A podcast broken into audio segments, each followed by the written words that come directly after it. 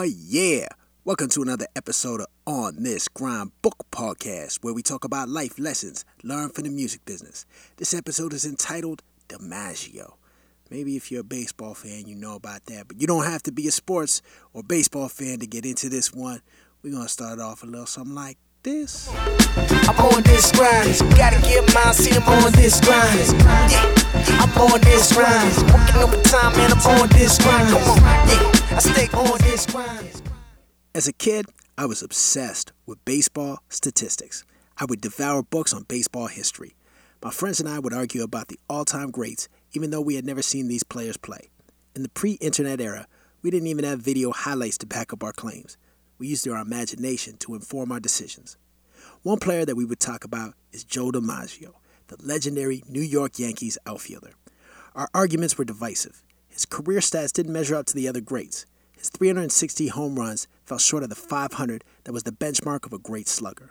His 2,200 hits fell far short of the 3,000 that indicated a great all time hitter. But what Joltin' Joe was known for was his record setting streak.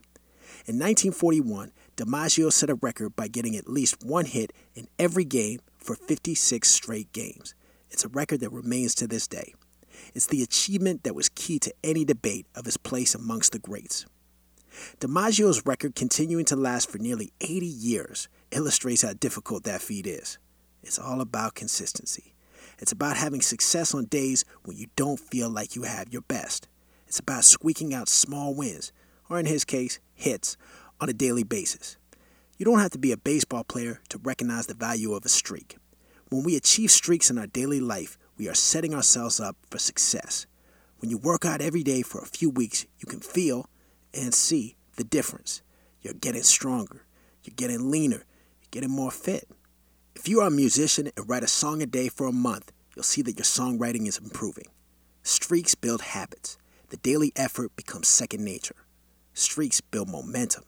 Our daily improvement compounds, paving the way for us to take on big goals that we may not have thought we were capable of.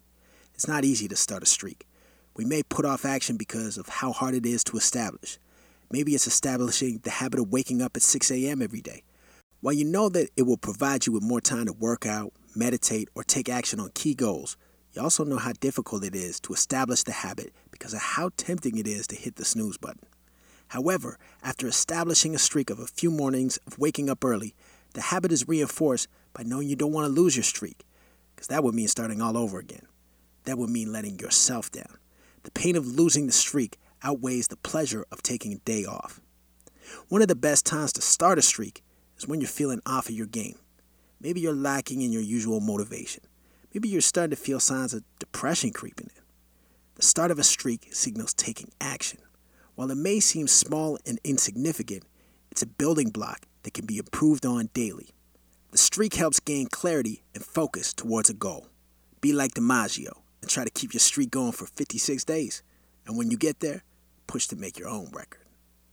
Hopefully, you enjoyed this episode of On This Grind Book Podcast. Make sure to subscribe, leave a review, and hit me up at IMDO Gibson. Until the next time, make sure you stay on your grind.